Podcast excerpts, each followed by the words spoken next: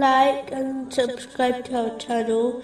Leave your questions and feedback in the comments section. Enjoy the video.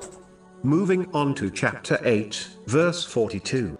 But it was so that Allah might accomplish a matter already destined, that those who perished through disbelief would perish upon evidence, and those who lived in faith would live upon evidence.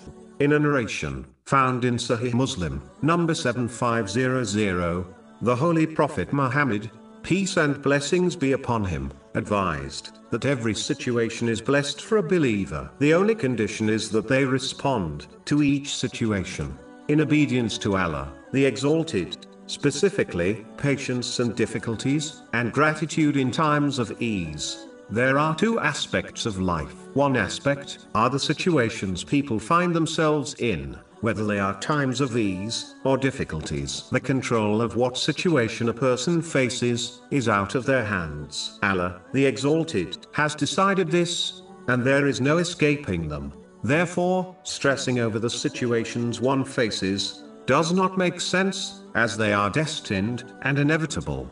The other aspect is a person's reaction to each situation. This is in each person's control, and this is what they are judged on.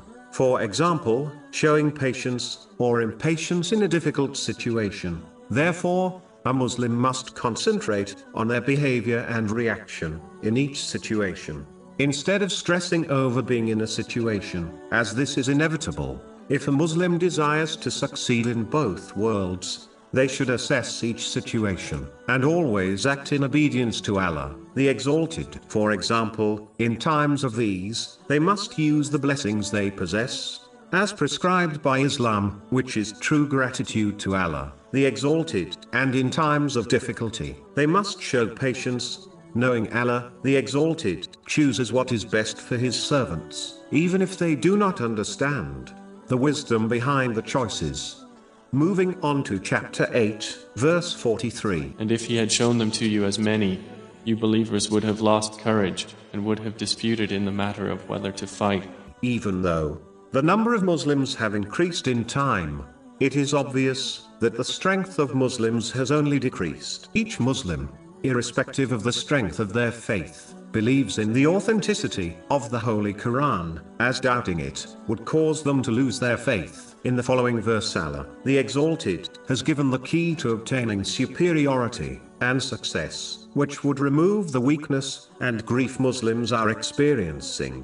Chapter 3, verse 139. So do not weaken and do not grieve, and you will be superior if you are true believers.